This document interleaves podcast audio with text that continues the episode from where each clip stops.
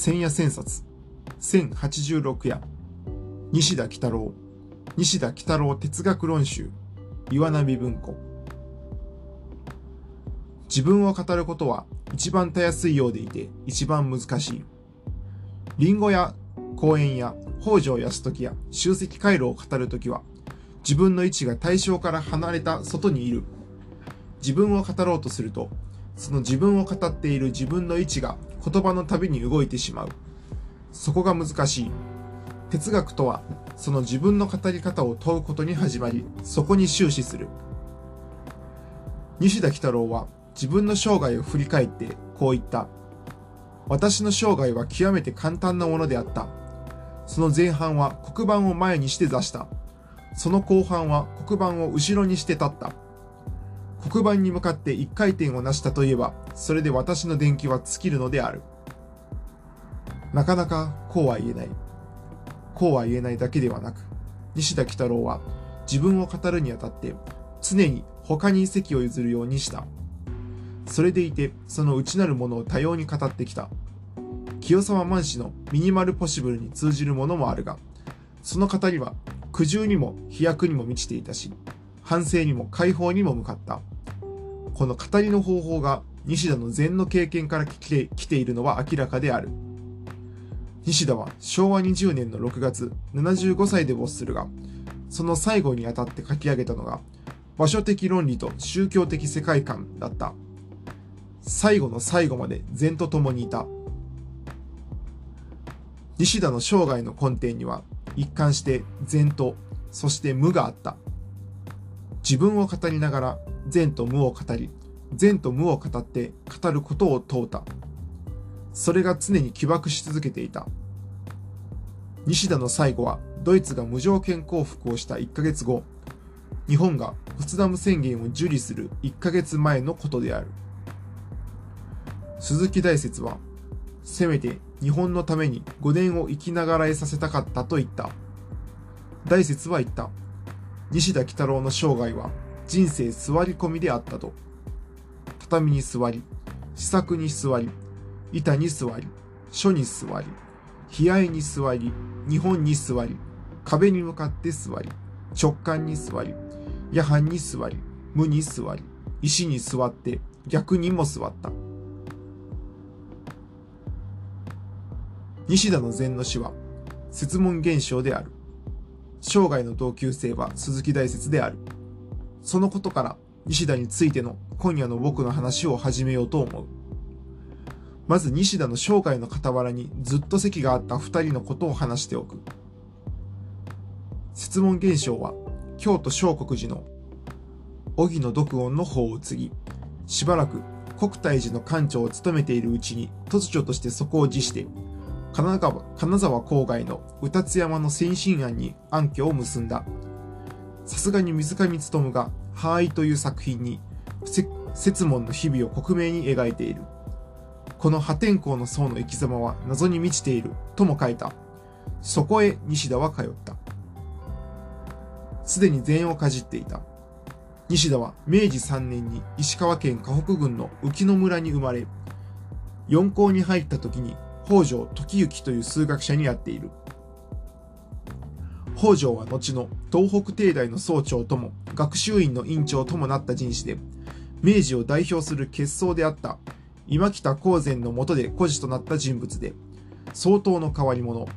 洋曲と将棋と野球には目がなかったが、相手が気に入らないと何も話せない。西田はそこに食らいついて、17歳から1年ほどを書生として入り込んだ。これが西田の1枚目の底を作った。その代わり高校は中途退学した。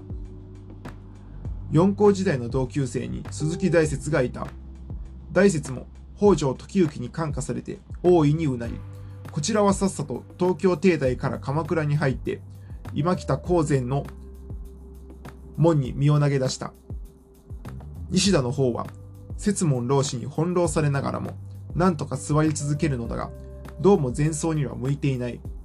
密かに哲学を志す中で、それでも節門老子の心に当体突落を預けて、座ることだけはやめないようにと決めた。寸心という古事号をもらった。今でも西田を忍ぶ会は寸神会という。こうして西田は大説を追って東京帝大に入り、全門には入らず、金沢に戻って高校教師の職を得て、座りつつ哲学の準備に取り掛かった。座禅とは、存在が無から座り直すことである。直立二足をもっぱらとして文明文化を築いた歴史を直ちに単独ないしは終局させて座る。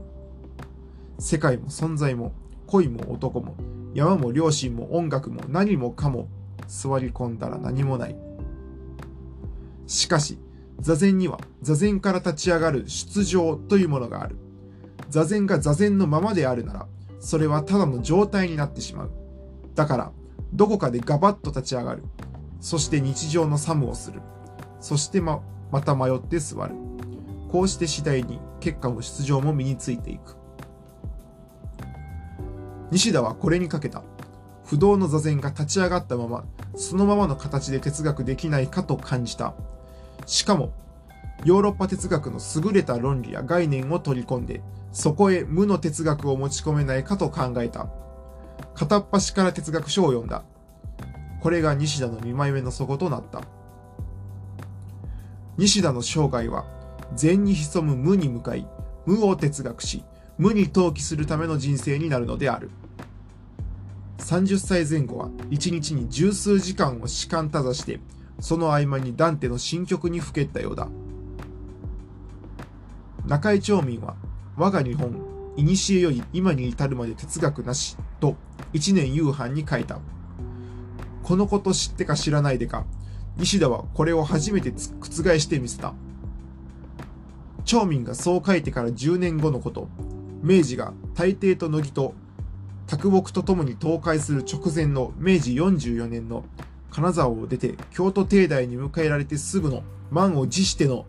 禅の研究の観光だった。日本哲学の誕生である。もっとも、そのような評判が立つのは、大正15年に宗田喜一郎が西田哲学という言葉を使ってからのことで、学生たちが京都帝大で無然として講義する西田の禅の研究に惹かれていったことを別にすれば、すぐに禅の研究が理解されたわけではなかった。後で説明するが、西田自身もこの著作には不満を持った。西田は禅の研究を書く直前の明治40年、次女と五女を相次いで亡くした。ここで覚悟した。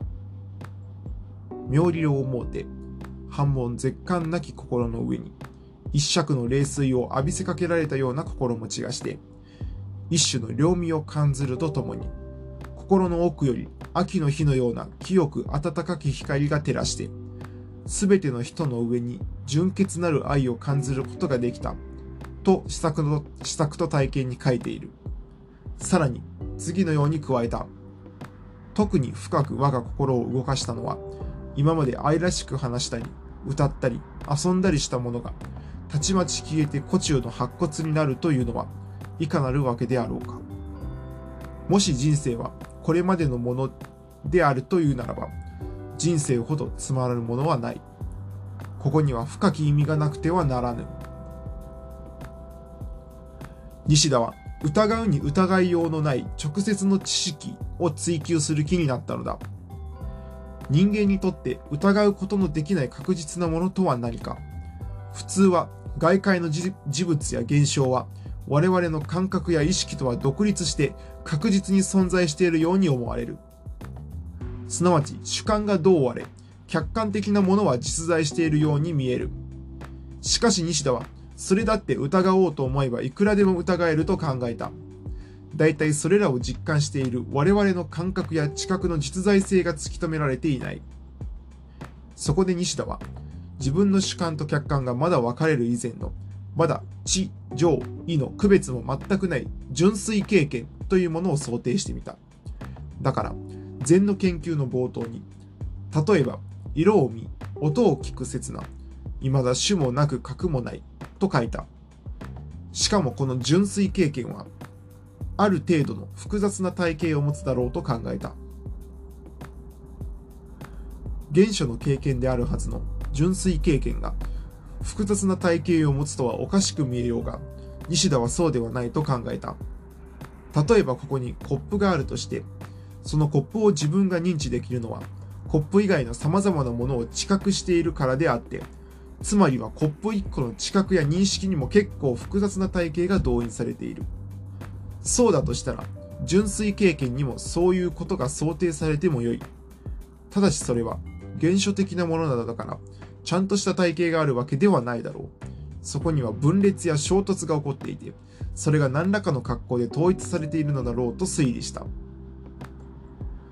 このような複雑な純粋経験が人間の意識の中でその後に成長し発展していったらどうなるか。西田はいずれ発達極まりない宇宙のような活動になっていくだろうと想像した。また、そこには最初からが、我、などというものは入っていないだろうと考えた。きっと、がは純粋経験の後から派生してきたもの、後から抽出されたものに過ぎない。最初から入っていたのは統一への意志のようなものだけではないか。そう考えた。こうして西田はこの純粋経験が発展した宇宙的なるものを神とみなし、またそれを人間が獲得し得た時のものを善とみなした。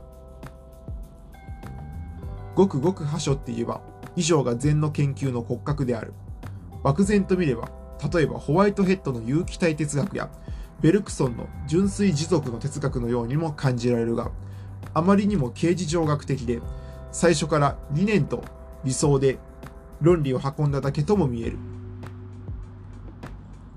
実は西田自身もそれを感じて、この後自分の施策の限界を切り開いていくことになるのだが、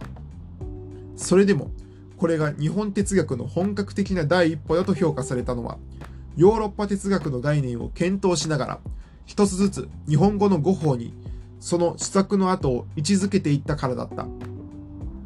西田哲学とは日本哲学である前に、まず日本語哲学だったのである。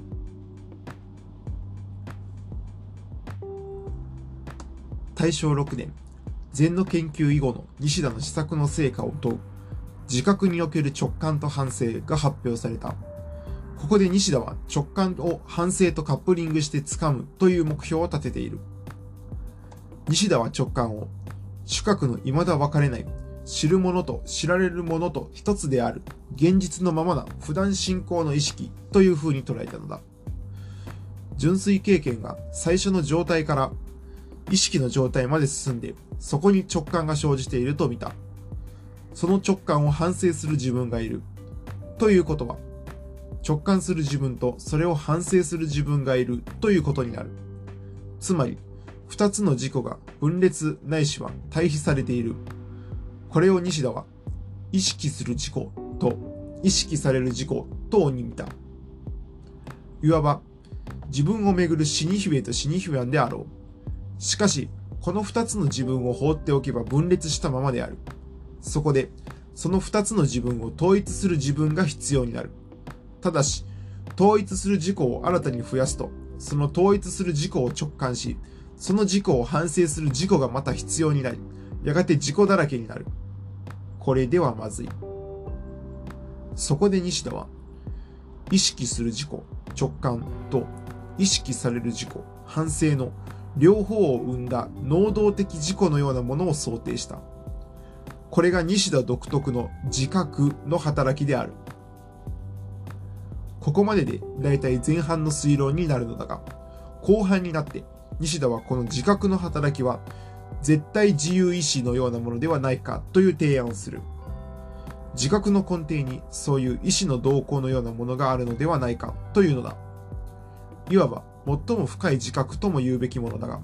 それは西田にとっては C の極限であって、それとともに一切の反省的な C を生み出す創造作用の根源でもあった。こうして西田は、やっと世界を成立させる哲学の根拠の候補をうっすらと手にしたような気になる。そこではあたかも、節門現象老子のような絶対自由意志が世界を自ら表しているのである。そこはきっと無から有が生ずる創造作用の元凶なのである。しかし、その元凶を説明しようとすると、もうペンが走らない。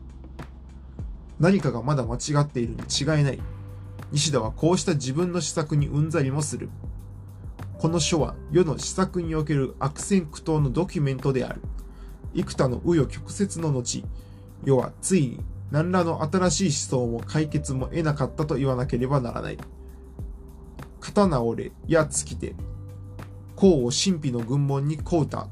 というそしりを免れないかもしれないと率直に書いている。大正7年から西田に再び不幸が続いた。母の死、長男の死、子供たちの病気、妻の死などである。西田はこの時期にかなり歌を読む。例えば、運命の鉄の鎖につながれて、打ちのめされて立つすべもなし。しみじみと、この人生を糸生けり、今日この頃の冬の日のごと。かくしても、行くべきものかこれのように、いつとせこなた安き日もなし。かにかくに、重いしことの後耐えて、ただ春の日ぞ、親しまれける。愛宕山、入る日のごとく赤々と、燃やし尽くさん残れる命、という風に。この4種目の歌は、僕も下村虎太郎さんの家で見せてもらった。下村さんは西田を心から敬愛する門下生であるが、久松真一、田辺はじめ、三木清らと共に、京都学派を構成していったメンバーの一人である。その西田先生から頂戴した書を僕に見せるときは、嬉しそうというよりも泣きそうな顔をしていた。泣きそうなのは下村さんだけではない。西田自身が泣きそうだった時期の歌なのである。西田は悩む。ここまでの自分の施策は、半ばは失敗だったかもしれない。禅の研究に払われた廃種からの発芽は、なるほど日本哲学不毛の土壌に一条の方向を放ったかもしれないが、それを受け取る論理や、それを開花させるイメージの仮面や、そこに蜜を蓄える説得力を変えた。西田は脱出を試みた。脱構築に向かった。それが無の場所の構造になる。昭和2年、働く者から見る者へという、ある意味では禅の研究よりずっと重要な日本哲学史上の最初の金字塔とも言うべきにピッケルが打ち込まれた。これは前年の場所に続くものだった。西田が場所を重視することにしたのは、ヨーロッパの有の哲学から東洋の無の哲学に向かうには、老いてあるということの、その老いてに着目しなければならないと気づいたからだった。この老いてが場所である。ここで西田は、これまでの自覚や絶対自由意志を働くという動作的な言葉に込め、直感を見るという言葉に集約させた。そして、その直感の対象あるいは受け皿に無の場所という概念を導入した。それまで西田は主観と客観が分かれる以前の純粋経験に哲学の出発点を求めていた。それが禅の研究である。しかし、ここに来て、西田は人間の意識の働きというものは、主観が客観を包むのだと考えるようになった。自分という見るものには、その自分を包む無の場所のようなものが介在していると考えた。これは大胆だった。例えばカントの哲学では、主観が客観に働きかけて客観を構成していく作用が認識であるという風に捉え捉えていた。それを西田は、主観が客観を包む包摂関係こそが認識であると捉え、意識とはそのような包摂関係を反映して映し出す場所なのではないかとみなしたのである。西田は何を掴んだのか。まず、主観が客観を包むということを一般が特殊を包むというふうに判断した。例えばコップを認知する場合、我々はコップでないものやコップに似たものなどを次々に認知していく中で、このコップという特殊をガラス製品や日用品といった一般概念のうちに素定するようにしているわけである。だからコップをコップとして識別できる。ということは、我々は一般によって特殊を包む何らかの能力や向きというものを持っているはずなのである。しかもその一般概念には様々なレベルやレイヤーがあって、それを工事にも定時にもすることができる。コップの上には容器が、容器の上には器物が、その上には物質という概念が待っている。アリストテレス以来、この工事の終点にある一般概念はカテゴリーというふうに規定された。では、そのように特殊と一般に包摂関係があると見えるのはなぜなのか。特殊、客観は一般、主観に含まれるというふうに決めたからである。物質はコップであるというより、コップは物質であるといった方が理解しやすくなると感じたからだ。これはカテゴリーの包摂関係としては便利であろう。けれども、そのようにコップや物質を認識している自分との関係はどうか。そうしたカテゴリー関係が成立するのも、自分がその用語を発するときに区分けしたからであるに違いない。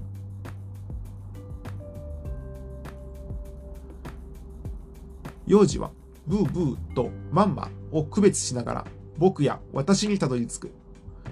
最初から自分があるということはない。そうだとしたら、特殊と一般をめぐるカテゴリーの包摂関係の直前には、主語は述語の中に含まれる。述語は主語を包摂するということが起こっているのではないか。まとめれば、主語イコール客観イコール特殊は、述語イコール主観イコール一般に包まれていくようになっているのではないか。そのように西田は考えていったのだった。これは大筋で後のゴットロープフレーゲの述語は主語を放出するという述語論理そのままの先取りだった。このことについては僕も知の編集工学朝日文庫に書いておいた。しかし西田はそこに留まっていたのではなかった。そうした包摂関係が生じる以前を考えたい。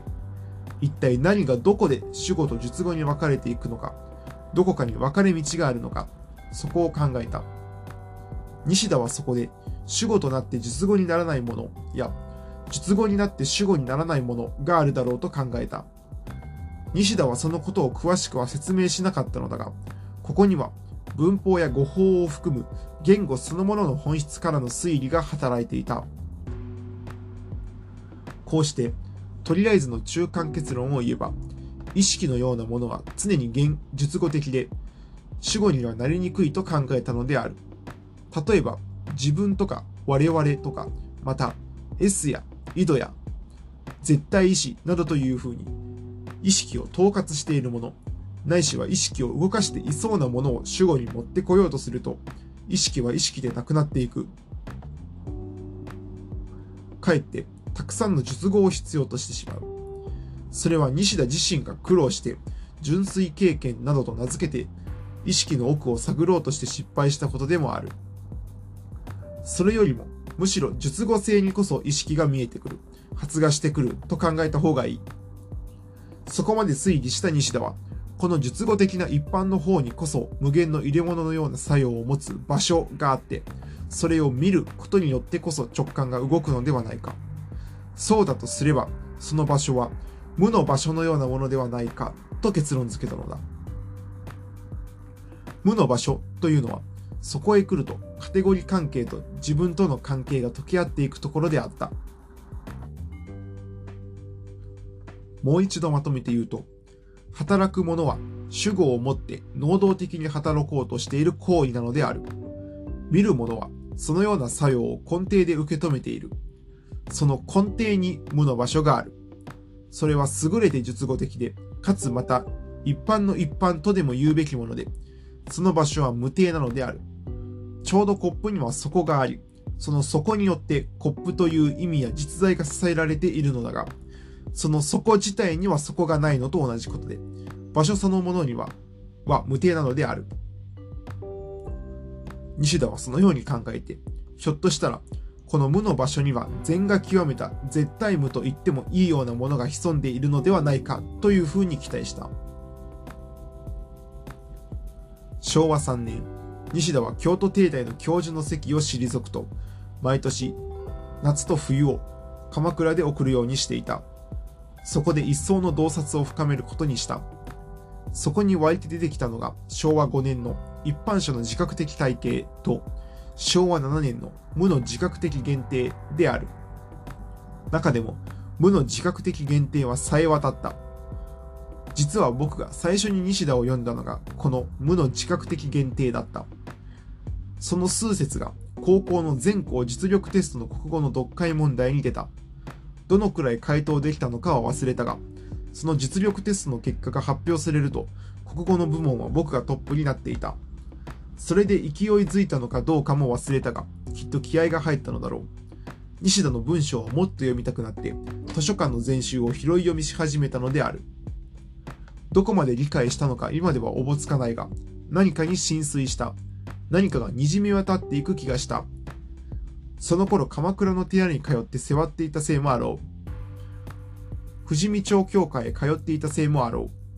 う。ともかく西田の文章が、あのバレリーの雷鳴の一夜のように稲妻のように入ってきたのであった。それはともかく、この段階の西田がまず着手したのは、場所を述語性にのみ限定しないで、主語、客観と述語、主観の両方の相互作用をそこで担うものと見直すことだった。そこで一般者の自覚的体系では、一旦場所という考え方を奥に引っ込めて、その代わり場所から立ち上がってくる一般者を、判断的一般者、自覚的一般者、H 的一般者などと分類してみた。判断的一般者というのは、客観的世界としての自然界を認識している一般者のことで、自覚的に世界を見ていない。自覚的一般者は自己を意識してそこへ判断的一般者を引き入れる。これまで西田が考えてきた反省という働きはここに起こる。こうして知的な自己というものが形成されていくのだが、これは自己意識を、自己意志を持ちすぎることもある。そこを出場する必要がある。この出場したものが H 的一般者である。ここには自在に直感が動き、もともと西田が出発点にした禅が自由に作用する。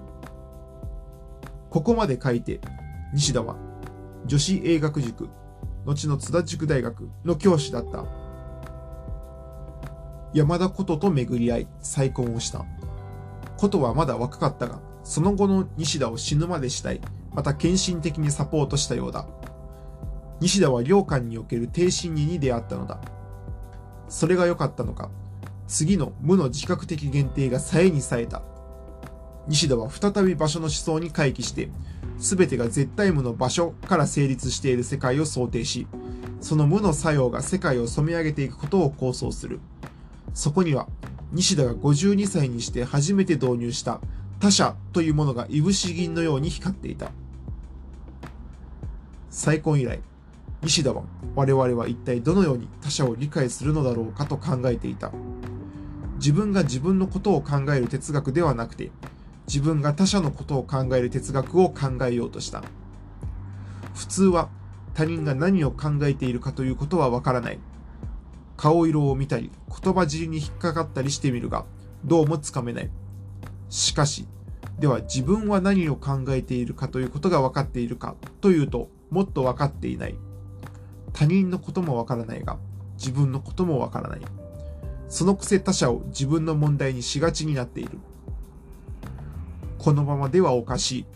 きっと自分と他者を一緒に考えられる何かがあるはずに違いない。そこで西田は、実は各自が自分自身の内に内界を分かつということがそれぞれに起こっていて、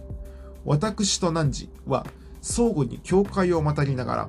互いが互いを構成するように、あるいは再構成するようになっているのではないかという仮説を立てる。ここはマルティン・ブーバーの我と汝とも関係して興味深い。ただし、ここから西田は一旦面倒な方に進んだ。この私と汝は互いに否定をもって媒介的に術語を共術語性を共有させつつ一般者としての自覚に達すると考えたのだ。いわば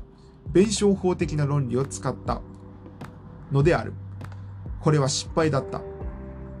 せっかく結果と出場を繰り返した、繰り返してきた善にもなっていない。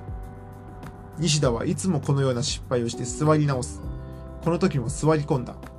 こうして西田は、ここに絶対の他という概念を入れて、そこに損失や悲哀を媒介とした格別な哲学を確立しようとしたのである。こんな風に書いた。自己が自己において絶対の他を見ると考えるとき、我々の自己は死することによって生きるという意味を有し、他の人格を認めることによって自己が自己になる。私の根底に汝があり、汝の根底に私があるということができる。自己の底に絶対の他を認めることによって、内から無媒介的に他に移りゆくということは、単に無差別に自他合一するという意味ではない。かえって絶対の他を媒介にして、汝と私が結合することでなければならない。私は他において私自身を失う。これとともに汝もまた、この他において汝自身を失わねばならない。私はこの他において汝の呼び声を、汝はこの他において私の呼び声を聞くことができる。この西田のメッセージは強烈である。悲しいところもある。ちょっと危険なところも感じる。また、前奏に胸ぐらをつかまれて、さあ、お前の肝っ玉をわしがくれてやろうか、と言われているようなところもある。さもなければ、ここにはエロスとタナトスの真の交換すら感じられる。かつて、ある精神医学者は、このような西田の発想には、すこぶる分裂症的な特質が出ていると指摘したことがあった。さもあろうと思う。僕は特に、この辺りの西田には、ドゥルーズ語りがアンチオイディプス、資本主義と分裂症で持ち出した議論を感じていた。だから西田がポストマダンだというのではない。そこにはむしろポストモダン思想が未だ踏み込めないでいるものが、すでに西田に用意されていたと言った方がいいだろう。それは、西田が分裂症のように自己の中に他者が介入するのではなく、自己と他者はあくまで絶対に他なるものであるのに、それなのに互いに通底するはずだという展望を持ったことにある。こうして昭和8年の哲学の根本問題で西田は鮮やかなターンオーバーを果たすのである。西田は父殺しにも向かわなかったし、フロイトモにも向かわなかった。西田は脱構築の名人ではあったし、種別という用語をしきりに用いて、才の哲学を先取りしているようなところも多々あったのだが、精神医学にも、精神医学との対決にも向かわなかったのだ。大体説問現象と共に座った座禅の者が心理学などに関心を持つはずがない。西田が哲学の根本問題でやってのけたことは、学者や研究者では滅多にできないことだったろう。西田はこれまで、主観は意識によって包む側にいて、術後面にあって、客観が意識によって包まれる側にあった。守護面にあった。と言っていたのに、これを全く逆転させてしまったのだ。主観が包まれ、客観が包むようになったのだ。180度逆のことを言い出したのだ。ターンオーバーなのだ。これは普通は考えられない。しかし、西田はヘイチャラである。後にこのヘイチャラを逆対応と名付けるのだが、まだそこまでは進んでいない。この時点での西田がなぜヘイチャラであるかといえば、一つには、意識の視点で世界を展望する哲学を組み立てることをやめてしまったからである。意識はもういい。自分ももういい。意識を自己分において純粋にしてからことに向かうから変だったのだ。自分を純粋にしてから他に向かうとことが茶地だったのだ。しばしば善にも起こる過去である。それよりも、自分を中途において、世界によって世界を見る方法に関心を持った方がいい。そう考えた。これが一つだ。もう一つには、そこに相互作用そのものを軸に考えるという方法を導入した。この相互作用を起こすことを西田は行為と呼んだ。また、そのような行為に気づくことを行為的直感と呼んだ。こうすることで何を考えようとしたかというと、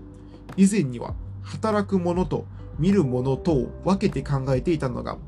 いわば働くことが見る、見ることで働くというふうに、見方をごっそり掴み切ったまま、そのまま動かすようにした。誠に思い切ったものである。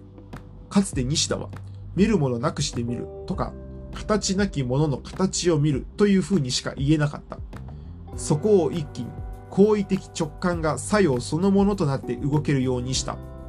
その作用が主観と客観や我と汝を問うて相互作用になること自体をもって世界を語ろうという風にした。西田はこうして行為を前面に出しながらヨーロッパ哲学の原点に変更を加えていった。遡って言えば、アリストテレスがテオリア、感想、プラクシス、実践、ポイエシス、政策と名付けたところのものを、プラクシスイコールポイエシスに当たっているという風に組み直した作業にも当たっていた。ポイエシスと西田は綴っている。西田がポイエシスに注目したのは、行為というのは作ることであって、そこには自己や意識を作ることも含まれるとみなしたからである。西田は行為的直感という用語を使ったが、ロランバルトならば行為者とも言える発想がここに生じたと見ていいだろう。ナラトナラトロジーなら物語の行為者と、スペンサー・ブラウンなら行為の大数学と言ったろうか。西田はこのような考え方を爆心させるに及んで、身体、体や道具にも注意を払った。特に政策的身体と歴史的身体等を重視して、身体は行為における主体であって精神であるという、これまたメルロ・ポンティから大沢正知までがこぞってそのことを言いたかったのだと言いそうなことを平然と披露したのである。では、絶対無や無の場所はどうなったのか。すべての相互作用や行為に鏡のように寄り添っていた。無を試作に入れない西田は、生涯において一度もなかった。かくして西田に晩年の円熟が訪れる。不意に、全く不意に、有名な絶対矛盾的自己同一と逆対応が持ち出されるのはここである。その前に晩年の西田が最初に自分の構築しつつあった哲学の特徴を一足多とか多足一というふうに見なしていたということを付け加えたい。西田は古物と一般者の関係をまるで鈴木大拙が晩年に華厳にふけったように融通無下に動かすようになったのだ。そしてその直後、そのような一足多とか多足一を成立させている世界の見方は絶対矛盾的自己同一なんだと不意に断じた。ついに西田は哲学の前奏になりきった。最近は杉浦公平が一足多多足一をグラフィックに説いている。誠に解説しにくい絶対矛盾的自己同一とは、わかりやすくは古物も一般者も主観も客観も精神も物質もヨーロッパ的に考えられてきた大半の対立的で対比的な現象や概念や感想は、一旦1と他を入れ替えつつ、その直後に無に肯定されることによって、その矛盾した働きを失うことなく自己同一されるという意味である。ここでは絶対矛盾、自己同一という用語にとらわれない方がいい。西田も、これは一息に読むんです、と解説している。つまり、これは相違挿入であって、善の勝であり、持っているのならあげよう、持っていないのなら奪うぞ、なのである。万慶のこのままからそのままへなのである。しかし、そこに余震場、矛盾や葛藤があろうとも、それもそのまま、その代わり、私と汝も、一切がこのままなのである。このような絶対矛盾的自己同一を瞬時において起こしたとき、そこに西田は病状定が現れると見た。そしてそのようになること、そのようにすることを逆対応と名付けた。すでに親鸞は悪人こそが往生すると言った。これは親鸞における逆対応である。その論理を超える論理には絶対矛盾的自己同一がある。日本仏教は早くからそれを自念法にとも言ってきた。鈴木大拙はそれを即非の論理とも言った。何につけ、そこには一末の無というものがまぶされていると良いのである。一末の無の混入を面目の変換だとみなせばいいのだ。西田哲夫、太郎はあくまで哲学を全うしようとしたが、その西田を読む者は無の自転車でその辺を乗り回り、無の茶碗で一服の茶をいただけたと思うのがいい。それでももし西田のように試作をしたいのなら、人生座り込みだと感じるべきなのである。不記。もうちょっとたくさん書いてみたかったが、やめることにした。どこかでは立つしかない。出場するしかない。西田を読むには、西田喜太郎全集が全19巻、岩波書店。上田鑑賞監修、大橋良介。野江圭一編集の西田喜太郎選集が全7巻別巻に、東映社が一番だが、全の研究や施策と体験や本書を含むものが結構岩波文庫に入っている。また解説書もそんなに多くはないが、上田鑑賞の西田喜太郎を読む岩波書店、同じく上田の西田喜太郎人間の生涯ということ、岩波現代ライブラリー、中村裕次郎の西田喜太郎岩波現代文庫、大橋良介西田哲学の世界、千曲書房、新田義弘現代の問いとしての西田哲学、岩波書店。藤田正勝、現代思想としての西田喜太郎、講談社選書道へ。小林俊明、西田喜太郎多少の文体、太田出版などがある。僕の予想では、田中久文の西田論が一番良いように思うのだが、まだ単調はない。代わって日本の哲学を読み解く千曲新書を進めておく。